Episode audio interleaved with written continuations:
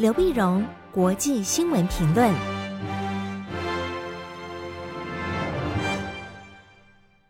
各位听众朋友，大家好，我是台北动物大学政治系教授刘必荣。今天为您回顾上礼拜重要的国际新闻呢。第一个，我们先看土耳其大选。土耳其在5月28号举行总统大选的第二轮投票。那因为上一次呢，5月14号的时候第一轮投票的时候，没有任何一位候选人取得了过半的超过 50% 的票数，所以才有这次第二轮投票。那第二轮投票呢，那结果跟事前大家预测的是一样呢，大概就是总统鄂尔多安呢获得了 52% 的选票过半啊。那么反对党六党推出来的联合的候选人呢，基利达欧鲁是 48%。所以鄂尔多安获胜，可以继续执政到2028年。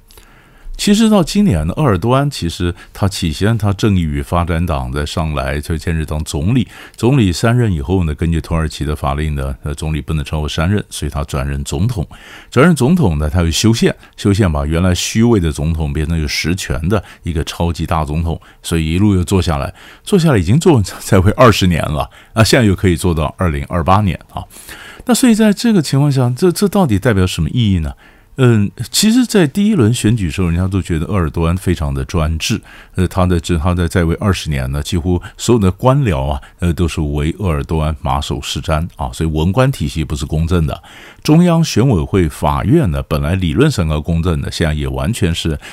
看鄂尔多安的眼神来办事啊。那么甚至这个媒体啊，他跟这个也掌握了 90% 以上的媒体。那么国内的各种大内宣啊，或者国内的各种议题的讨论啊，都是执政党所掌握。所以在这样情况下，理论上大家就很有些自由派的人就想法，那应该反对党应该会赢吧？就后来发现没有赢，还是鄂尔多安当选。所以很多人开始讲说，当初这个判断错在什么地方啊？我们现在也许看到几个，第一个呢，其实鄂尔多安他的实力非常的坚强，他在过去执政的时候呢，他的确有做到一些乡下地方的一些建设啊，像农村啊，他给调高基本工资啊，降低退休年龄啊什么。那么事实上有人有感觉啊，但是更重要的一点是，土耳其人现在越来越重视民族主义、民族的尊严。今年是土耳其革命100周年。啊，那么1923年的时候，凯末尔革命那推翻鄂图曼土耳其帝国，那么建立土耳其共和国。那今年2023刚好100周年，100周年呢，土耳其人也希望自己能够重新在国际上扬眉吐气，而这时候刚好就来个鄂尔多安强人呢，他就表示呢，他在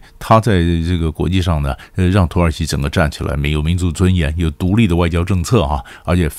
有非常非常这个强的国防工业啊，土耳其不必再向任何强国打躬哈腰、鞠躬啊，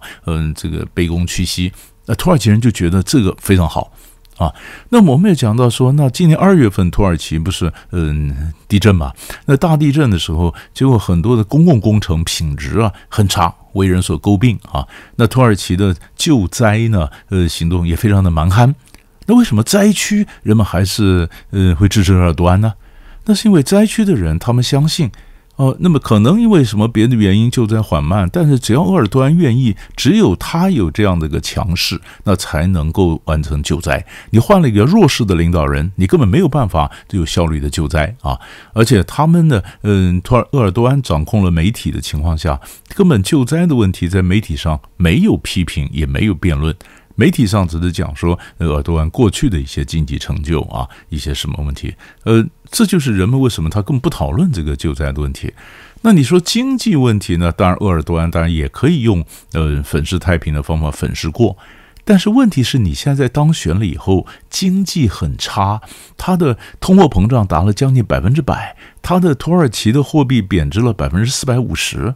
那这样的一个情况下是鄂尔多安必须要面对的事实。这就是不管你选前怎么样大内宣，选后你必须要面对这个事实，这是我们第一个看的。那第二个呢？你说，因为土耳其的这个地理位置非常重要，非常重要。它又是北约的盟国，它又是西方基督教世界跟伊斯兰世界打交道的一个门户啊。它在这个那么在守住了这个难民的巴尔干半岛的这个守的门呢、啊，就是如果就有任何的难民，中东的难民问题呢，是土耳其几乎是帮巴尔干半岛这边守门的哈、啊，要不然土耳其一开放，那这个很多难民就进了到欧洲了。所以地理位置也让大家觉得土耳其必须要稳定。所以土耳其，他就虽然是强人当选，虽然不民主，但是呢，西方或者国际上也必须承认，这个土耳其的选举的结果哈、啊。所以稳定的一个土耳其，鄂尔多安能够继续执政到2028年，这是我们可以看到一个新的一个情势。第二新闻呢，我们看美国的这个债务谈判。美国国内啊，这债务这问题啊，那么马上美国举债的上限，我们上次也谈到，举债上限快到了那么举债的上限呢，31.4兆。如果到了，然后这如果国会不能够跟这个白宫呢达成一个协议，调高举债上限的话，那美国政府就破产了，就是没有钱了。没有钱的话呢，短期内你可以看到，当然很多联邦的一些支出没办法付出啊。那么很多人的养老金啊、公务员的津贴啦、士兵的这个薪水啦，通通都没有啊。那也就算了，但那更重要的是，美国以后呢，它的举债会变得比较困难，殖利率会不断的上升，它的信用平等会下降，涟漪效应会影响到整个国际经济。所以这就是为什么大家在盯着美国白宫跟美国众议院的这个谈判啊，就是到底是不是能够把举债的上限能够调高。调高呢，终于在上个礼拜六啊，美国总统拜登跟共和党籍的众议院议长麦卡锡达成了一个原则上的一个协议。但是这个协议叫做2023年财政责任法案。财政法案呢，那么麦卡锡就同意啊，行政部门呢提高举债的这个上限2年，也就是说，从现在到2024年11月总统大选之前，你这个举债的上限呢都不必再谈了，我们已经调高了。那当然，这里面呢牵涉到一个问题，就是你要国会同意我举债上限调高，那你政府得同意要削减支出啊。不能一方面举债，一方面你继续支出啊，而这就是一个谈判角力的地方，削减哪些地方的支出。共和党跟民主党呢，他们有一个最大意识形态上的不同，共和党主张小政府，民主党主张大政府。那共和党内部的有些比较更加保守的这人呢，就主张说大幅的削减很多支出，更有些津贴啦、学贷啦，比如说这些支出呢，这都是民主党的招牌政策，那让民主党换来很多选票，对吧？那现在你要我同意你调高举债上限，那你那些招牌政策必须要砍掉，你不能再支出那么多啊。那么这是共和党，那民主党内部呢，也有非常的社会主义的极左的民主党的势力，他们觉得有些支出还是要坚持啊，所以那本来就是两党的一个角力。这次呢，拜登跟麦卡锡呢达成一个协议，但是初步协议就是2年之内我让你举债上限升高。那么在支出方面呢，就是原则上，非国防的支出维持不变啊，2024年的水准。啊，就是你不能增加啊。那么到了2025年呢，可以让你增加1%啊。那当然，这里面当然还有很多的细节了，比如说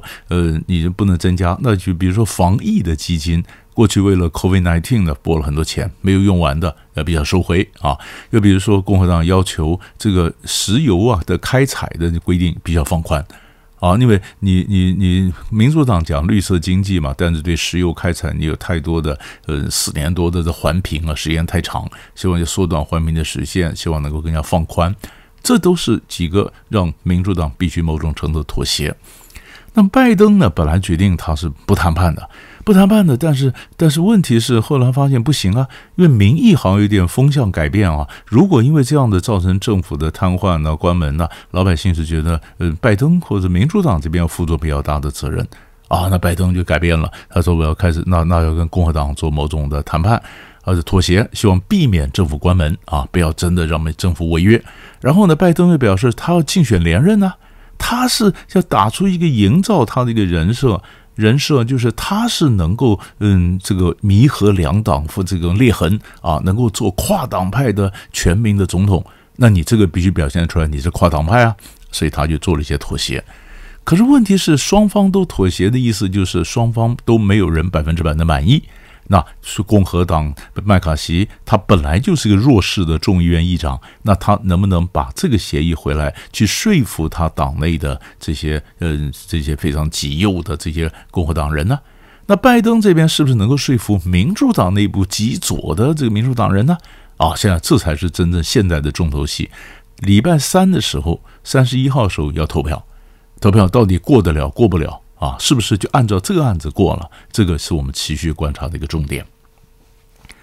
第三个新闻，我们看东北亚。东北亚就有一件事情正在可能发生变化，那就是5月29号的时候呢，那么北韩的这朝鲜劳动党中央军事委员会副委员长李炳铁表示，那么北韩呢将会发射卫星，军事侦察卫星。啊，发射军事卫星，就是同一天呢，北韩通知了日本，说呢，北韩将在5月31号0时到6月11号0时之间发射卫星。那为什么通知日本呢？因为根据国际海事组织全球航行警告的这个服务里面呢，就是南韩、北韩呢同属于一个航行警告区，就是第11区啊，这个区的协调官就是日本。所以北韩就告诉日本啊，要协调你一些船呢，该避的避啊，你要怎么样的？我要发射这军事卫星。那这个卫星这消息出来以后，日本开始紧张，所以日本呢就表示呢，他将部署标准3型的拦截飞弹或者爱国者飞弹，说任何那么讲落到日本领土的弹道飞弹或其他飞弹呢，我帮你击落。啊，日本马上的这个部队进入到最高的一个警戒，南韩也警告北韩，你最好不要发射。为什么？因为发射卫星的科技就是一个长程飞弹呢。这个长程飞弹的科技是联合国所禁止的啊，就禁止北韩，制裁北韩呢。你这飞弹试射，你短程就算了，你这个长程就威胁到东北亚。所以东北亚，所以如果它真的是明显的违反了联合国的这个制裁的规定，然后硬是要发射长程飞弹，然后发射它的这个卫星。那这个对于先不讲说各种的会引爆新的军备竞赛，那更重要的是整个东北亚情势会变得比较紧张，因为你根本无视于联合国的限制，然后你发展你的自己的军事科技，所以南韩就告诉北韩说，你绝对你不要发射啊。日本说全部都进入警戒状态，那北韩说我就在这段时间之内会发射。那到底会发射不发射？如果发射以后，什么时候会发射？发射以后对东北亚会造成什么样的一个情势啊？会不会新的一个紧张出现？这个是我们持续关注的一个重点。所以大概上礼拜3大块的新闻就为您整理到这里，我们下礼拜再见。